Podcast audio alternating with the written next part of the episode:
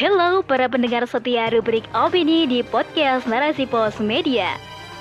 Masih bersama saya Dewi Fitriana. Rubrik opini kali ini berjudul Ada apa di balik isu radikalisme? oleh Novianti.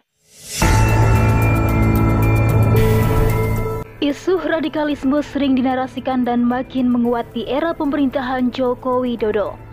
Baru-baru ini Presiden kembali memperingatkan bahaya radikalisme di hadapan jajaran TNI dan Polri agar tidak mengundang penceramah radikal. Untuk menguatkan arahan Presiden, Direktur Pencegahan Badan Nasional Penanggulangan Terorisme, Brigjen Ahmad Turwahid, menyebutkan beberapa indikator penceramah radikal, yakni pertama, yang menyebar ide pro-khilafah internasional. Kedua, yang mengajarkan pemahaman takfiri, yaitu menghafirkan orang lain yang berbeda pemahaman. Ketiga, menanamkan sikap anti pemerintah yang sah. Keempat, memiliki sikap eksklusif terhadap lingkungan. Kelima, berpandangan anti budaya atau kearifan lokal. Dilansir dari CNN Indonesia, Ketua Umum YLBHI Muhammad Isnur mengungkapkan isu radikalisme merupakan upaya pembungkaman terhadap pihak-pihak yang sering mengkritisi kebijakan pemerintah. Ketua MUI, Khalil Nafis, juga mengingatkan agar hal ini tidak ditujukan kepada para penceramah yang selama ini melakukan kritik dalam rangka abar ma'ruf nahi mungkar.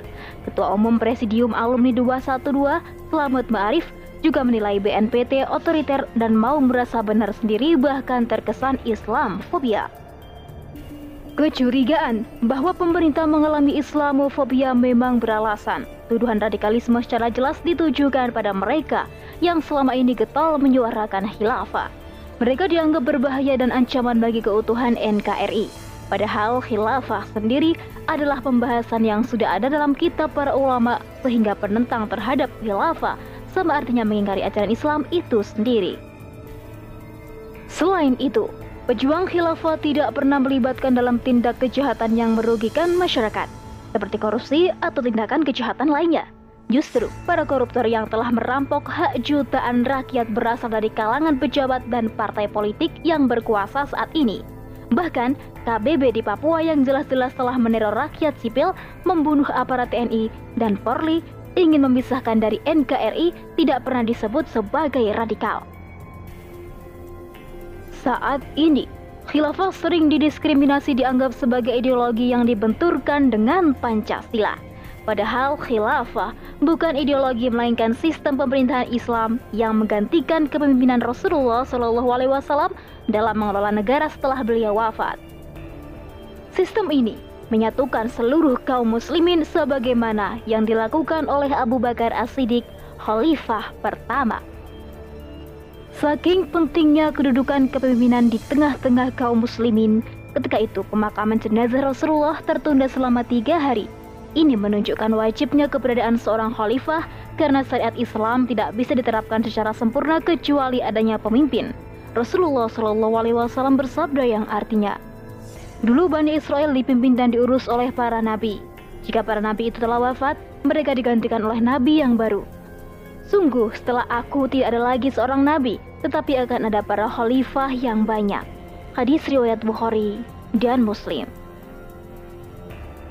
Imam Al-Mawardi menjelaskan dalam kitabnya Al-Ahkam As-Sultaniyah, imamah atau khilafah itu ditetapkan sebagai khilafah atau pengganti kenabian dalam pemeliharaan agama dan pengaturan dunia dengan agama. Kedudukan khilafah sangat penting untuk memastikan pelaksanaan hukum-hukum yang tidak bisa diterapkan oleh individu. Hukum-hukum misalnya sanksi bagi pencuri, pelaku zina, tindakan kriminal, seperti pembunuhan harus ditegakkan oleh hakim yang diangkat oleh penguasa. Ini sesuai dengan kaidah. Perkara wajib yang tidak sempurna kecuali dengannya, maka pelantara itu menjadi wajib. Sahabat, Allah menciptakan kaum muslimin memutuskan perkara dengan ketetapan Allah, bukan mengikuti hawa nafsu. Dalam Quran Surat Al-Maidah ayat 49, Allah Subhanahu wa taala berfirman yang artinya, Hendaklah kamu memutuskan perkara di antara mereka menurut apa yang diturunkan oleh Allah, dan janganlah kamu mengikuti hawa nafsu mereka, dan berhati-hatilah kamu terhadap mereka, supaya mereka tidak memalingkan kamu dari sebagian apa yang telah diturunkan Allah kepadamu.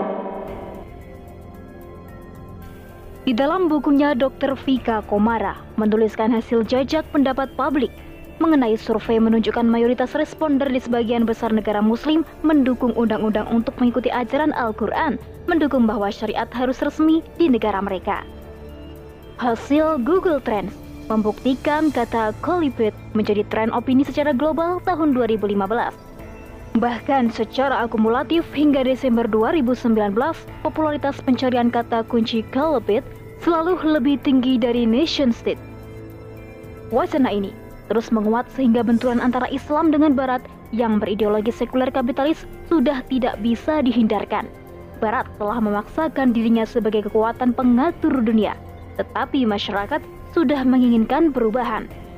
Situasi yang dipicu berbagai kerusakan dan makin terungkapnya keburukan wajah asli sekuler kapitalis.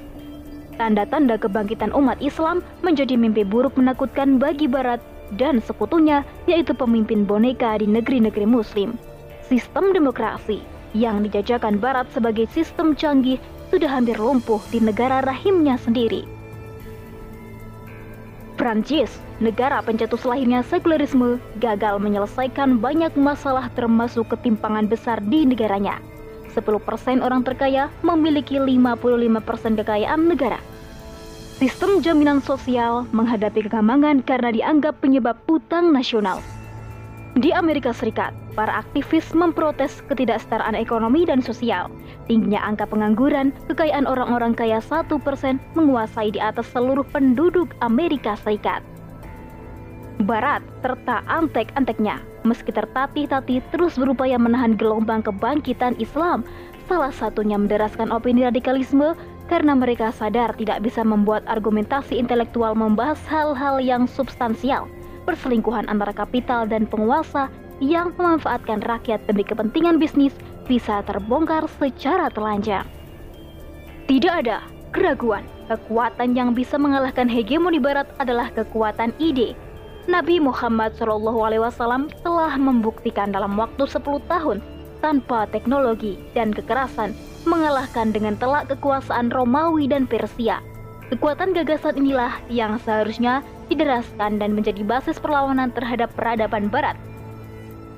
Kegagalan bertahun-tahun dalam uji coba dengan sistem demokrasi menyadarkan umat Islam kembali pada jalan yang benar. Meski tren khilafah menguat tidak berarti umat telah siap menyambut dan menerapkannya. Diperlukan langkah-langkah strategis yaitu mengedukasi yang mencerdaskan agar tren opini ini makin mengkristal, tidak sebatas ide, melainkan terwujud dalam bangunan yang bisa tampak secara nyata. Masih banyak umat yang melihat khilafah sebagai solusi abstrak, meski itu pun lebih karena a priori tanpa dibandingi pengkajian mendalam terhadap gagasannya itu sendiri. Konsep khilafah terus diurai di tengah-tengah umat secara kontekstual, bagaimana Islam menjawab persoalan-persoalan kekinian makin tergambar bagi umat bahwa Islam satu-satunya sistem harapan untuk menciptakan tatanan dunia baru yang mewujudkan keadilan serta keamanan masyarakat dunia.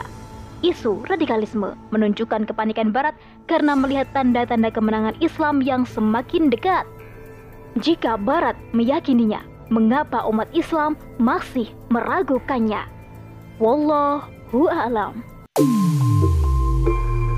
Sekian rubrik opini kali ini, sampai jumpa di rubrik opini selanjutnya. Saya Dewi Fitriana, dan wassalamualaikum warahmatullahi wabarakatuh.